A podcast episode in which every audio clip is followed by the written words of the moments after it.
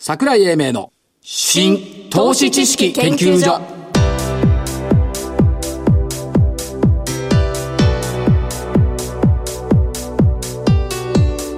この番組は一般社団法人日本 IFA 協会の協力でお送りしますごきげんよう所長の桜井英明ですそして、えーコメンテーター日本 IFA 協会理事長の正木明夫さんです、はい日本 IFA 協会の正木ですよろしくお願いしますお願いしますもまた木曜日プラス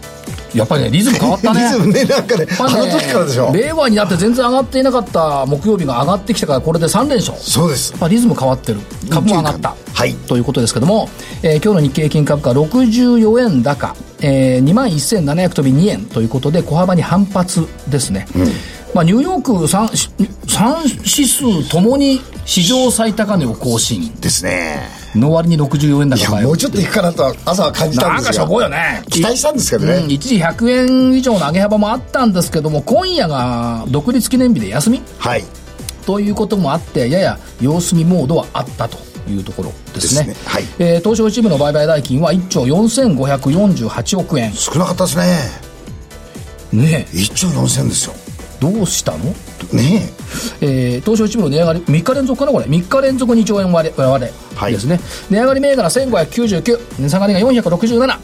川船とか海運セクターがこのところ強いですよねえまあバルチック指数ですか、比較的堅調ですよね、まああのー結構ね、運賃上がってる、船賃上がってるっていう、ですね行動倍ぐらいになってますからね、はいあとはソフトバンク、ソニーが高かった、ファーストリテイリング、ブリヂストンが安かったというところではありました。はい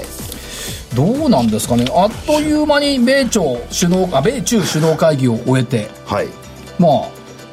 世界は変わ った世界変わったけど仲人役何にも評価されませんでしたねいや別に仲人になってないんじゃないかっていう気もだから勝手に喋ったっていう感じじゃない まあそれもありますね場所は貸したぜだから料亭の親父みたいなもんだよねいう感じはしますね、まあ仲介はしてるんですなんか違う仲介はしてるんですけどもね、まあこれも役割といえば役割ですよ、うんというところです、あとはあれですよ気になっての最低残がまた減ってきましたねっていうか、売り残が増えたなっていうのと最低残は減ったやつが増えてはいるんですよ89億円増えて、はいはいはい4053億円4000億円台乗ったこの間3900億台も変わんないですよねね売り残が1000飛び27億円増えて8293億円、昨年3月30日が1兆962億円だったから、はい売り残はややっぱりこう近づいてきてるかなという感じがし最ます低算がですね、はいあの増えない割に、ええあのロングショートとかっていうあのヘッジファンド的なもので見ると、パフォーマンスあんまり悪くないんですよねそうなんですよね、ええだからまあどうなのよっていう金利がマイナスだから最低やらないんだよねって言われてしまえばそこまでかなとそうですねいう気もします、あと今日日経の長官見てたら新暗号技術2023年に採用出てましたねで量子計算機の解読に対抗とあったもんですよいやなんかこの前お聞きした話だと、はいこの辺のところって量子技術とす非常に微妙に密接に関係あるんですよねそうそうで、えー、と総務省と経済産業省が検討会を立ち上げると、はい有効な技術をしあ調べ始めたとですでに2003年に推奨リストとしてまとめた安全性の高い暗号技術を13年にも入れ替えてるんですがこれをまた2023年に向けて採用する僕ね最初分かんなかったのね、はい3つの素数でもって構成する暗号技術、はいこれがねあんまり分かんなかったんですよいや金融機関の口座管理は3桁の素数で行われているっていうふうにね、言われてますよね、でこれは今は読めないとい、やそう これが量子コンピューター出てきたら即座に読まれちゃうか可能性があるということ言ってましたねいうことですかただからこれサイバーセキュリティソフトっていうよりは、まあ、追い風にはなるんですけども、はいやっぱり量子技術関連が中核になるのかなと、はいだから大和がこの間 NEC のね目標株価いきなり倍にしたってのあったんです、 それまああの顔認証とかもあるんですけども、そういう背景もあるのかなっていうふうに思いますよねでもこの前から桜井さん漁師漁師漁師っておっしゃってましたけど、ええこの辺のところが出てくる日にもう近いんですかこれいやあと10年まだまだ10年先でしょあ10年先あのね、だから、この間言わなかった 3D プリンターが夢のところから一回谷で落っこって現実、10年経って現実化してきた。そうですねだから今の、えー、と量子技術っていうのは10年前の 3D コンえープリンターと似たようなところっなるほどていうふうに今言われてます。一回上り坂があったら下り坂が来るとそう。このだから間にだからそこを考えるとね、最近考えてるのお多くの投資家さんにとって株が明日上がるっていうことは重要なのかっていう明日上がる。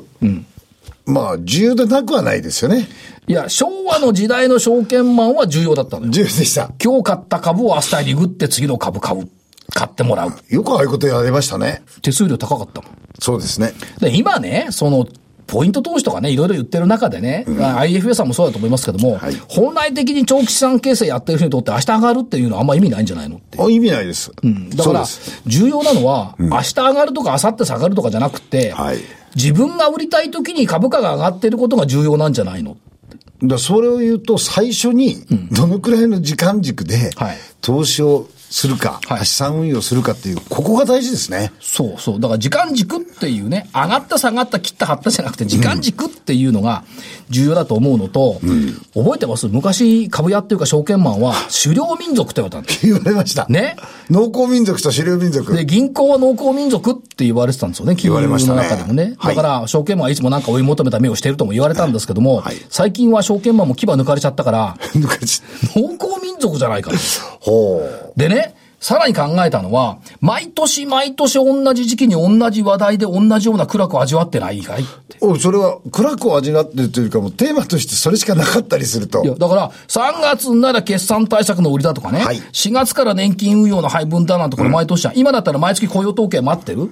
で、今の時期7月ぐらいになると ETF の分配金原資確保の売りだとかね、はい同じことを毎年繰り返してるじゃないっていう。いやーあのやっぱりあれじゃないですか。単年度で決算されるから、仕方がなくそういう季節要因って出てくるんじゃないですか。だからまあそういった意味では、僕たちは農耕民族だって思った方がいいのかもしれない。でも、あの、運用の軸で考えると、はいやっぱ単年度じゃないですよね。そうなんですよ。本来。その時間軸をこれからやっぱりいろいろね、変えていかなきゃいけないなという感じはしてはいます。それに合うような商品も作っていかなきゃいかんですね。はい。そして先週の振り返り。はいゾウさん。お NSD。あこれ、ありがとうございます。 9759。ご支援いただきまして。だから言ったじゃない。1969年に大阪ではい、日本システムディベロップメントとして設立された。はい1988年大阪第2部、98年大阪1部、はい99年東証1部。はい今新宿区に本店があって、千代田区になったのか。そうです。だから、これ NSD って日本システムなんとかじゃないのっつったら、うーんって言うと日本システムデベロップメントなら知ってるよ。でしたね。。はいいやー、温かいご注意、ありがとうございます。とんでもございません。はいえー株価は3000頃95円から3270円。丸。丸。アリさん、アリさん、私。はいハウテレビジョン。はい。これ、この間笑っちゃったよね。大学生はみんなしてたもん ね。知ってましたね。えー、3145円から3200円。丸。はい。アンファク、アンドファクトリー3960円から4165円。丸。丸。どっちも全部丸。久しぶり。勝負つかず。はいまあ久しぶりって30当たり前じゃん。450円も月曜日上がってんだから日経平均いねや、。まあ、そういえばそうです。はい今日の銘柄はい、今日の銘柄。えっ、と、まだ取材に行ってませんが、えっ、と、9月、えっ、と、6月の19日ですか、上場しました。マザーズに。えっ、と、33。はい銘柄コード4443。はいで、いきたいと思います。まあ、商材として、名刺を資産化とし、資産として活用しましょうというふうなことで、えー個別の名刺等をデータ化して、これを有効に活用するというビジネスモデルをしていて、なかなか、あの、面白いなというふうな感じをしてます。で、売上も73億、えっ、と、ぐらいあって、えー営業的にはまだ赤字なんですよね。宣伝費等をと相当使ってますから。 テレビコマーシャル見るもん。見れますよね。えー早く言ってよでしたっけそうそう、ゴルフを、社長がゴルフやってるとかね、い そろういそうろそうありますけどえ。えまあ、あの会社なんですが、えっ、と、非常に、あの、ビジネスモデルとしても分かりやすいし、えー将来的にも明るいかなと思うんで、この銘柄を一銘柄入れさせていただきました。 IPO 銘柄はね、3ヶ月経ったら3三上げるわ。株価見て。そうね、いや、僕ね、しばらく見てたんですよ。 IPO すぐっつうのはね、どうもいまいち上げたくないんだけど、まあい国いや的。ね。はい。同じテレビコマーシャルでは、じゃあ3244サムティ。お、テレビコマーシ ャル。サムティ、サムティとかね、はテいレビ東京でやってますけど。やってますね先週 IR 一緒にやったのよ。ラジオ日経の IR で。ほー札幌行って IR やったんだけど、まあ、あの、ファンドとかリート投資家向けの新築再生マンション販売。はいえーこれがやってるのと、ホテルか、ホテルの事業が拡大基調ということと、昨日、えっ、と、11月期の中間期決算発表したんですけども、えー連月、連結営業利益、前年同期比53%増、おー進捗率87%。うんうん。情報修正まだしてない。山田氏ね。はい。で、サムティ、サムティ。はい。から6541グレーステクノロジー。さっき言ってきましたよ、ものづくり。おーえー今日やってましたカンファレねン。ス、はい。はい。というところで、面白かったね。中小企業庁の次長さんはい今日まで。今日まで。明日から中小企業庁長官あ、そうなんですか。という方がお見えになっていろいろ言ってましたけども、やっぱり、これからのものづくりっていうのは、その、古いものと新しいものを融合しなきゃいけないよねっていうのも言っていて、だから今までの流れにけりをつける時代にもなってきたよねっていうことを言っていて、だいぶ変わるなっていう感じがしましたね。ファナックの専務の話聞いてても、えーこれから自動工場ったらどんどんできますよ、みたいなね、話をしてましたから、非常に面白いということで、はい、グレースも CM やってましたけども、グレース。もう一個、びっくりしますよ。え 9432NTT。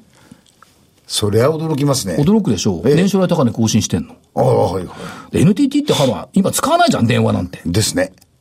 ろくな電話かかってこないもんね、家の電話。しかし、そうじゃないんじゃないですか、こそう、家の電話もう出ないことをしてる。留守電にしか。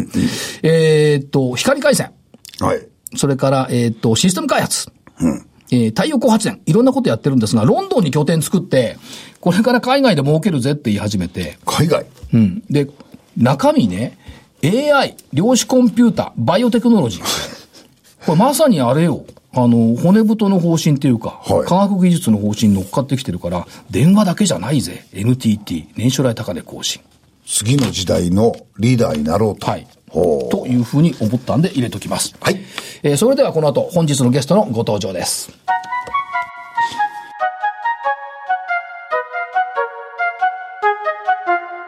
桜井英明の新投資知識研究所それでは本日のゲストご紹介しましょう。番組初登場、かつ、電話。はい。ということで、KH アセットアドバイザー株式会社企画管理部部長、チーフストラテジスト、中島はじめさんです。中島さん、はい。よろしくお願いします。はい、よろしくお願いいたします。昔は岡山でご馳走になりましたね。えー、いろいろお世話になりました。はい。岡山の居酒屋でご馳走になったのよ。どうして居酒屋で岡山なんです かあの頃ね、岡山で会う予定があったのよね。はいで、そう私ですが沖縄から岡山空港へ行って、居酒屋で刺身を食べたというね。わかんない。で、えっ、と、今大阪ですよね。はい、そうでそうですよね。大阪なのになぜか昨日、兜町で会ったという。ほう。す。もうあの、進出鬼没ですいません。ボスで、今日は大阪。ということで、どうですかこの米中首脳会談も終わりましたけども、マーケットどうご覧になってますかそうですね、あのー一応は、あのーまあ、一山越えたかなと、はいえーいうところで、あの、米中プロレス一応延長戦にというプロところ。レスは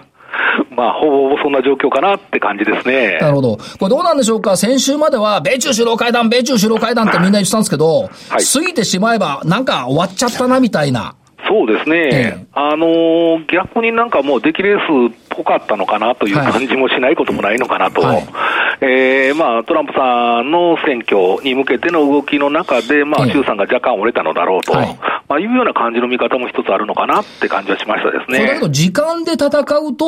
はい中国の方が強いですよね。そうですね。だけど、ひょっとしてトランプ再選っていうのもなんかありそうな感じにもなってきましたよね。そうですね、やっぱりあのアメリカの足元、えーの動きっていうと、まだまだ強い、まあ、あのやはりそのシェールオイルやっぱり持ってるの、かなりやっぱり強いんだと思いますですね。あれ、自前でやっぱり原油の世界に入り込んでいって、輸出国になったってのは大きいですか多分そうだと思いますですね。だからまあ逆にその中東に対しても物がいっぱい言えるようになったっていうのが一つ大きいと思いますですね。なるほ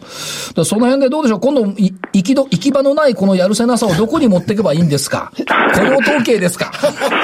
まあ、あのー逆に言うとやっぱりお、まあ、あのー逆戻りって言い方も悪いんでしょうけど、やっぱりはいその金融相場、ええーヨーロッパしかりアメリカしかりと、はいまあいうところでまた改めての金融相場が継続っていう状況になってきてますので、はいまあ逆にまあ世界中がお金がジャブジャブとえいうところになってくるので、まあ基本はそれほど下押しっていうのは心配しなくても良くなったのかなっはいて感じはしますね。ただ、どうなんですかその、お金ジャブジャブはいいんですけど、はいこの、マイナス金利という異常な世界にドイツの国債もフランスの国債も入ってきちゃってるっていう、この現実世界的に見たらどう思ったらいいんですかまあ、異常っちゃ異常ですけれども、ええまあ、あの今回、あの、安倍さんが、えっと、今後消費税上げますですよね。あのその際でもしなんか副作用が出た場合は、何でもやりますと。ええー黒田さんも何でもやりますと。ええまあ、おっしゃってましたです から。え。いや、何でもやりますに加えて、昨日のあの記者クラブでなんか、10年間はもう上げ上げなくていいだろうとまで言ってましたよ。えーですから、まあ、結局、その分、まあ、金融相場がまあ再延長という形、まあ、同じような形で日本もというところにはなるんだろうと思うんですね。はいですから、当面、その金融相場と業績相場の混在相場がまあ継続と、はいまあ、あ、いうところになってくるとは思うんですね。なるほど。今、あの、ここのところ市場関係者なんかも、い、や、消費税が上がるからみんな、えー消費がしないんだよ、物買わないんだよ、とかですね、はい給料が上がらないから物買わないんだよっていう市場関係者結構多いんですけども、はいそうじゃなくて、買いたいもんがないんじゃないのっていうとみんな反応するんですけど、買いたいもん、買いたいもんがないから消費が伸びないんじゃないかと思うんですが、どうですかそうですね、逆にもう、あのみんな、その新しい何かがね、テレビもそうでしょうし、いろんな、ええまあ、電化製品もそうでしょうけど、ええまあ、一通りあるのと、まあ、寿命も長くなってたり、はいだからこう目新しい商品が出てこないんですね。でしょだから、もう満ち足りてるわけですよ。そうです。だから飛ぶ車とかね、はい。あのはい勝手に適温になってくれる お風呂とかね、はいそういうのでも出てこないと消費しないんじゃないかっていう気もするんですけどね。そうですね、まあ、実際、今、あの大阪にいましたら、やはりそのインバウンドの需要ですね、はいまあ、買い物の大半がまあどこに行っても中国人だらけ、海外ええ特に海外人の方々ですえね、やっぱりそちらがまあやっぱり主流に、まあ、いわゆるその買い物を支えていただいてるのかなって感じはすごく受けますですね。だってあれですよ、先々週石垣島行ったら、はいマンゴーがないんですよ。ええほとんど。普通完熟マンゴーって現地で食べるじゃないですか。はい完熟マンゴーを現地で食べるか、マはいンゴージュースにするしかないんですよ。で、マンゴージュース飲みたいって言ったら、マンゴーがないから売り切れだって言われて、あ完熟マンゴーが。あ、そうなんですかで、どうしたのって言ったらみんな買われちゃったって言うんですよ。だか買われちゃった。ら大阪行ってたこ焼きないようなもんですよね。ーえーあのー大阪市内ももう朝からもう、あの、ほぼ毎日、あの、観光バス10台以上ですね。はいあの、ここずっとなんか、そのインバウンドが下がるんじゃないかとか言われてたんですけど、ええ全くそんな気配ないです。あとあれでしょ、あの、東京はね、あの、来年オリンピックっていうんで、国立競技場もだんだんできてきたっていうのもあるんですけど、いや、大阪万博に向けてのですね、はい大阪の最近のこの力強さ、はい実は感じてるんですけど、現地でどうですかええ、あのーすごいです。すごいでしょはい。そうなんですよ。あのええ、あの、逆にその東京から一部もう資金がこっちに振り向き始めてるのかなっていう感じはすごく受けますね。ええあのー本当大阪駅前の郵便局の再開発、ちょっと止まってたんですけれども、はいそこも再スタート。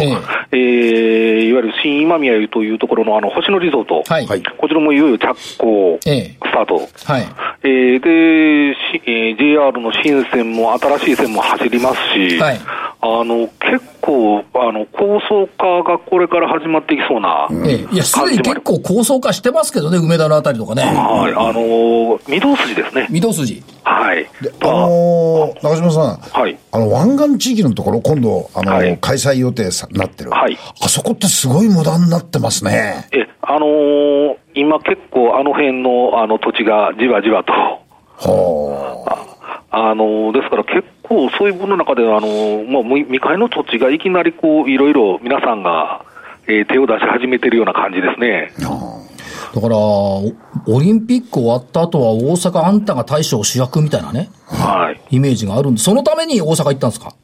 いや、まあ、それもあるん ですけど、あの、ただやっぱり大阪って、あの、金融機関がね、割り元気なんですね。はいはいあのーリソナさんがおられてですね、えーその傘下に、まあ、関西の地方銀行さんも全部入っちゃいましたし、それはじゃあ旧大和ってことですね。そうですね、で、あと、信用金庫さんがもう、あの、すでにもう統合し終わった後でして、ええまあ、ここがまた元気でして、ええあのー今、本店ぞ新築ラッシュになってまして、えええあの、二つほど、あの、信用金庫さんが新築のビルを建てておられると。それあまり良くない傾向です ね。いやいや、まあ綺麗な本店ビルができるとね、景気が悪くなるってよく言う、アノマリーはあるんですけど、まあそうなってるんですね。ええそうなんですね。はいで、まあ、もともとその街中っていうところでは、本当そういうものが道路だとかええの整備もこれから入ってきそうなので、はい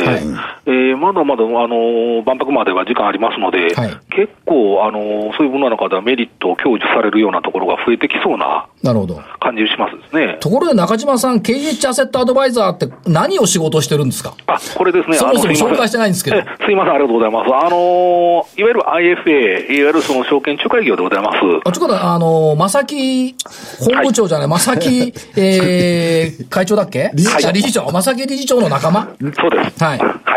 あのーまあ、要は、あのー本当にもうど、いろんな相談、金融の窓口としての相談を受けれる、まはあ、い一つの、えーツールというか場所っていうところを提供させていただこうと思いまして、は大阪に今作らせていただいたとえいうところです。だなんか、場でブイブイ言っていた中島さんにはなんか似合わないような気もするんですけど。 まあ、でも逆にですね、はいまあ、そういう専門家のご意見が聞きたいよねっていう意見っていうのは、やっぱり結構多いんですけれども、やっぱりどうしても証券会社だとか、敷居が高いとかですね、はい銀行さんも敷居高いですよって、じゃあ、どこに聞きゃいいんだっていうところで、はいえーこの間もちょっとあのセミナーやらせていただいたりもしてるんですけれども、やはり、まあ、あの本当の基本の基本から、ええあのー本当に打ったり勝ったりの手前のところからですね、えいろいろ、まああの解説したりですね、はい楽しくおかしくやらせていただいてるなるほとど。ええ、いうところでございます。ところで、その場でブイブイ言っていた中島さん、はい。株と調も変わってきてませんすごいですね。あの、いよいよ、あの、永代通りがすごく変わってきたなと思いまして、ええー旧、えーなんちゃら証券さんの本店ビルがなくなったり、山田ね本店ね。ははい。なんか、えっ、と、旧大和銀、大和証券さんですかね。はいあれもまあ、あそこも今建て替えになってきたりと、まあ、いえもう、バブル期で、の後では、東山街道と言われたところが、えー今もうなんかビルの新築ラッシュになっていつつあるというのいが、そう、卓銀山市山陽と永代通りは、魔の永代通りだった時期がありましたからね。ええそれがなんか急にあのここへ来て、だいぶ復活してきてるなって感じはすごく受けましたですね。これどうですか古の場を知っている中島さんとしては、はい手振りの復活なんて欲しくないですか欲しいですね。あの以前ちょっとそういう話もご提案させていただいたことはあるんですけれども、ええやはりまあ、あのひやっぱ市場ですので、はい人がいないと活況にはならないですよね。そうよね。魚市場ならマグロとかいるけどね、株だと何にもないですもんね。ぐるぐる回ってるだけですもんね。そうなんですよね。ですから、あの、海外、あの、発展してるニューヨークですら、あの、立ち会い場まだありますんで、はいまあそう考えると世界中で立ち会い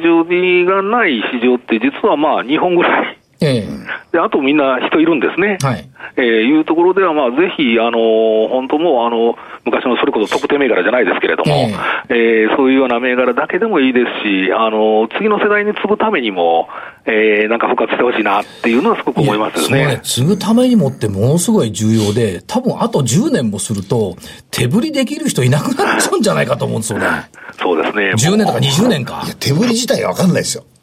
あそうじゃあ、激託なんかさらに理解されなでい。きないですね。 うん、わからないと思いますですね。ええだから逆にもう本当そういう分の中でそのバージというか、ええーそういう部分をですね、伝えていければ、あえの、えやっぱりその個人の投資家さんもそうなんだろうと思うんですけど、やっぱりどうしてもそのインターネットの中の、えー動きしか見てないっていうところもありますし、はいまあいうところでは本当の取引、えーいわゆるそのバージっていうのをね、伝える場所っていうところになってほしいなっていうのは一つありますね。まあリアルなんですけど、バーチャル化しているトレーディング、はいそこに本当のリアルを結びつけていくことが、まあ業界振興にもつながるのかなという感じはしますよね。そうですね、ええあの東証さん、見学行かれる皆さんもそうなんだと思うんですけれども、はいなんか殺風景で、え えーやはりまあそこに人がいて、実際に売買してて、あなるほど、こうやってあの株って売り買いするんだよねっていうのを、まあ、実際に見ていただくっていうのは、すごい経験になるのかなとは思いますですね。そうですよね。時々ハエが飛んでますけどね、ハエじゃしょうがないもんね。ちゃちゃ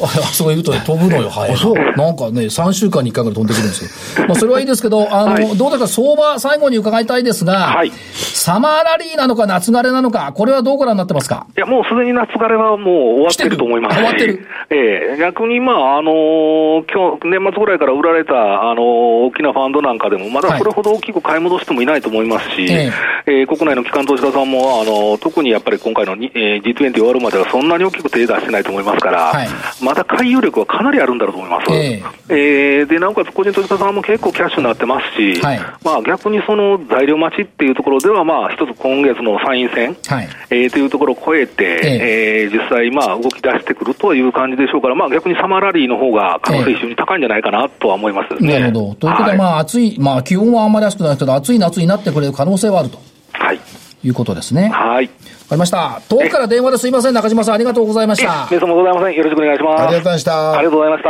はい。本日のゲスト、KH アセットアドバイザー株式会社、企画管理部部長、チーフストラテジスト、中島はじめさんでした。資産運用の目標設定は人それぞれにより異なります。個々の目標達成のために独立、中立な立場から専門性を生かしたアドバイスをするのが金融商品仲介業 IFA です。一般社団法人日本 IFA 協会は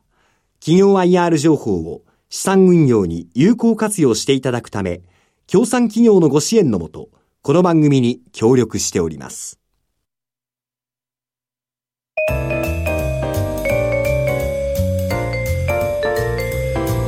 桜井英明の新投資知識研究所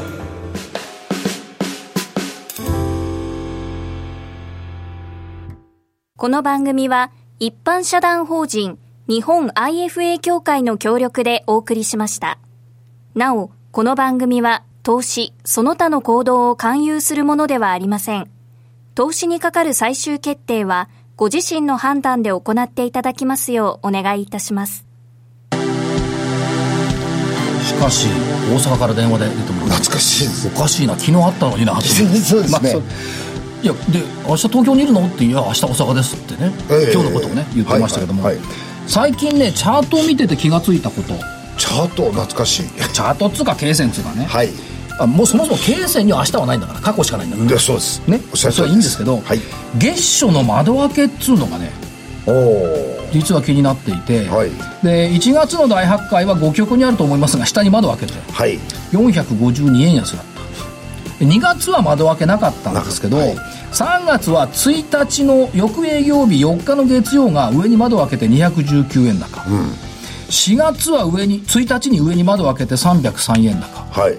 5月はご記憶にあると思いますが、はいえー10連休明けの7日は窓開けてなかったんですが、はい翌日水曜日8日は下に窓開けて321円安でしたね6月3日進歩だ大変だって言ってた割には下に窓開けて190円安でやっぱり3日進歩だって言って結局要選だかは